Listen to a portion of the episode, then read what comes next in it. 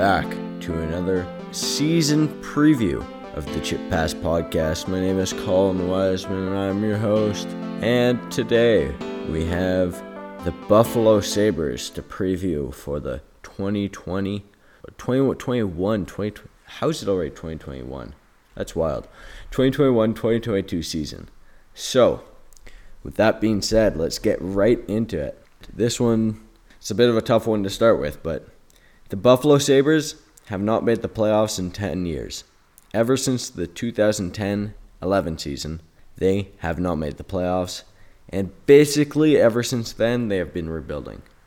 These last three years, in particular, have really not been good for the Sabres.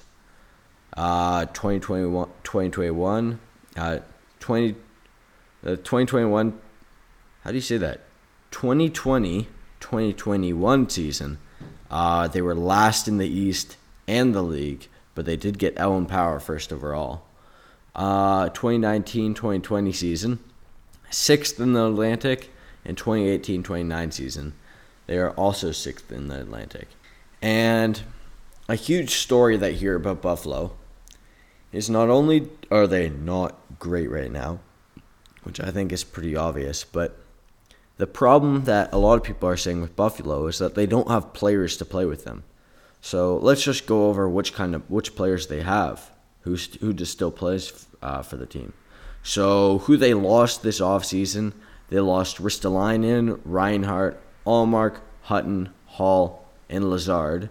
This in Lazar this past, let's say, five months, they were either all traded or they left in free agency. So that is a lot of your, a good portion of your top players on your team. Uh, Jack Eichel is likely to be moved, but you do still have some good assets, among which Rasmus Dahlin, Dylan Cozens, Victor Olofsson, uh, Casey Mittelstadt. Um, yeah, but just to go back to these assets, I mean, they're you go you look at Rasmus Dahlin. He's a still a high valued young player with lots of talent. I mean, first overall pick in 2018, 26 points in 56 games last year, 40 points in 59 the year before. So he did regress quite a bit this year. But he's just um, he's still a young player with lots of talent. He just needs some direction. Uh, the question is whether that direction will come in Buffalo, but hopefully it can. Um, as as you see, they did the advantage of losing all these players is that they can retool this team, and that they can retool the both the vet, both the leadership group, um, the training staff, uh, even the young core. I mean, they've already kind of they're just kind of retooling their core now. Not even retooling; they're just clearing it out and getting ready for the new core to come in, which debatably if, debatably if it's a good good strategy, but it's a good way to get lots of high picks. Um, another player who is still pretty good for the team uh, is Dylan Cozens, seventh overall in 2019. 85 points in 51 games in the WHL last year. Only 13 points in 41 games this year, but that's not too bad in his rookie season. Um, and you look at Dylan Cozens, he's great on both sides of the ice, and he will continue to provide value as he progresses in and develops this year. Um, Victor Olofsson, um, one of the only decently producing assets left on the Sabres. I mean, 31 points in 56 games this year. Second in scoring on the Sabres, only behind Sam Reinhart, which is really good uh, considering where the Sabres finished this year. Um, they ha- he had 42 and 54 last year and 20 goals in those 54 games. But I he did regress a bit, but as did I think almost every one of the Sabres. So don't if you think he regressed last year, just see how he'll be this year because don't expect expect him to improve that much this year because last year he at least had. I mean, you should look at Buffalo last year; they really weren't good. But last year he at least had Taylor Hall, Sam Reinhart, Linus Ullmark backing up, backing him up. Um, but yet this year he doesn't really have anyone.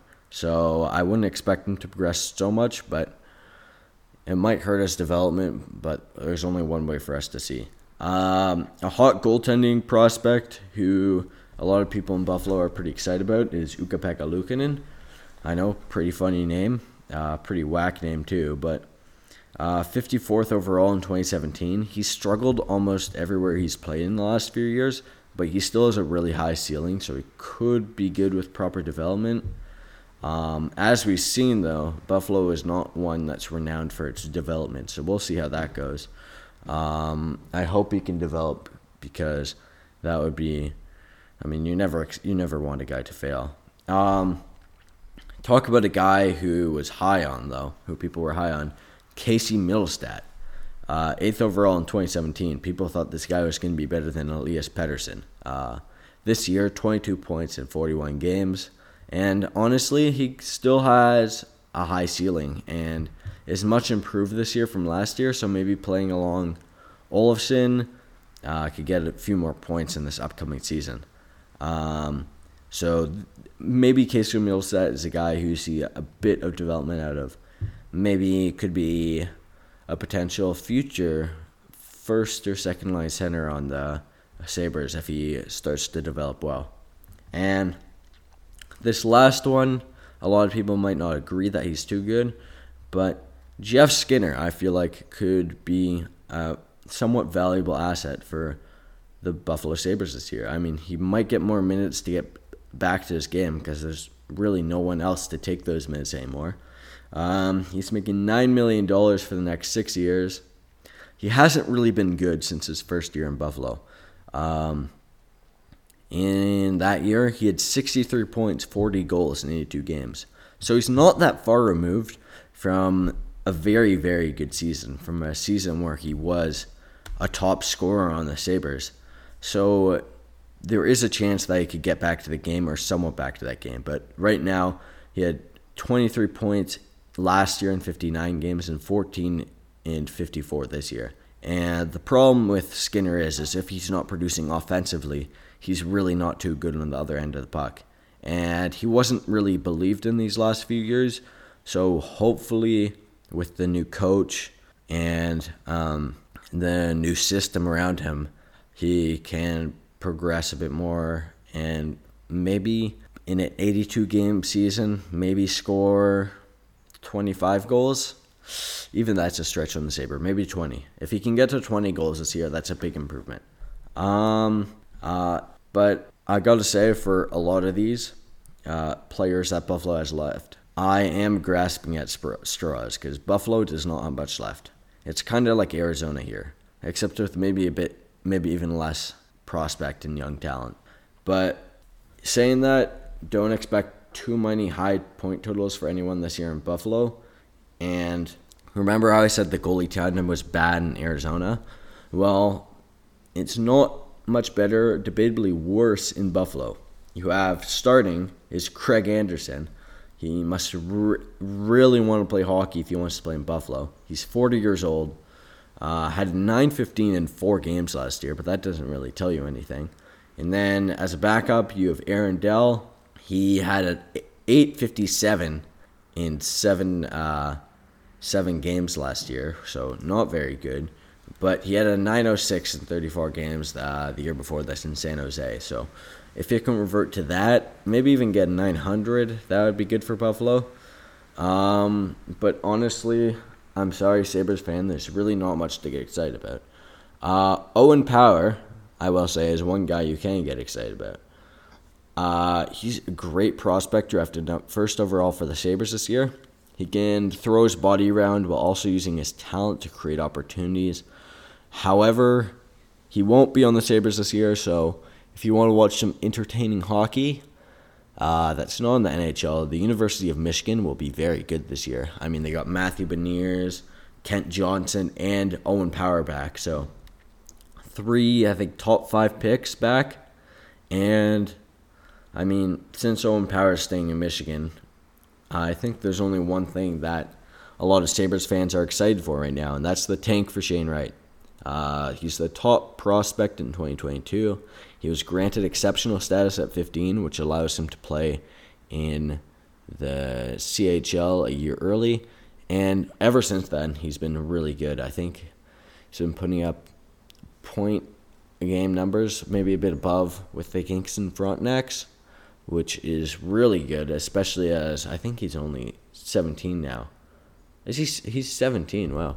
Yeah, I think he's 17 now, and I mean he would be much like Arizona. He'd be great on both those teams. Uh, speaking of the draft, uh, Buffalo has seven picks in the draft in this uh, 2020.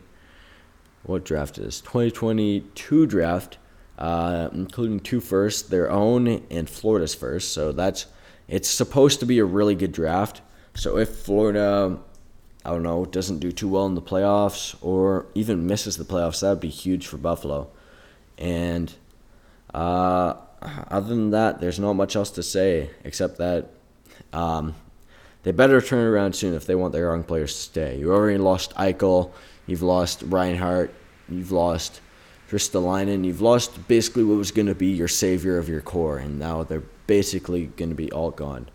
Um, I'm sorry to keep on ratting on you, Sabres fans. It's just there's there's not much good I can say about your team. Um, with all that being said, good luck, Sabres fans. I hope you can make it through the season and I'll be cheering for you guys, except when you go against Montreal. So I think that's about all today for today. Um, uh, I think we have more season previews coming out later, so be sure to listen to that. Uh, thanks to Zalorn for help with the music, and follow us on past at Past Chip on Twitter. Uh, you can let me know anything there. Uh, also, I think we have an email too uh, the chip pass podcast at gmail.com. So if you have any suggestions for the podcast, please let me know there. And yeah, uh, have a good one, guys, and I'll see you next time.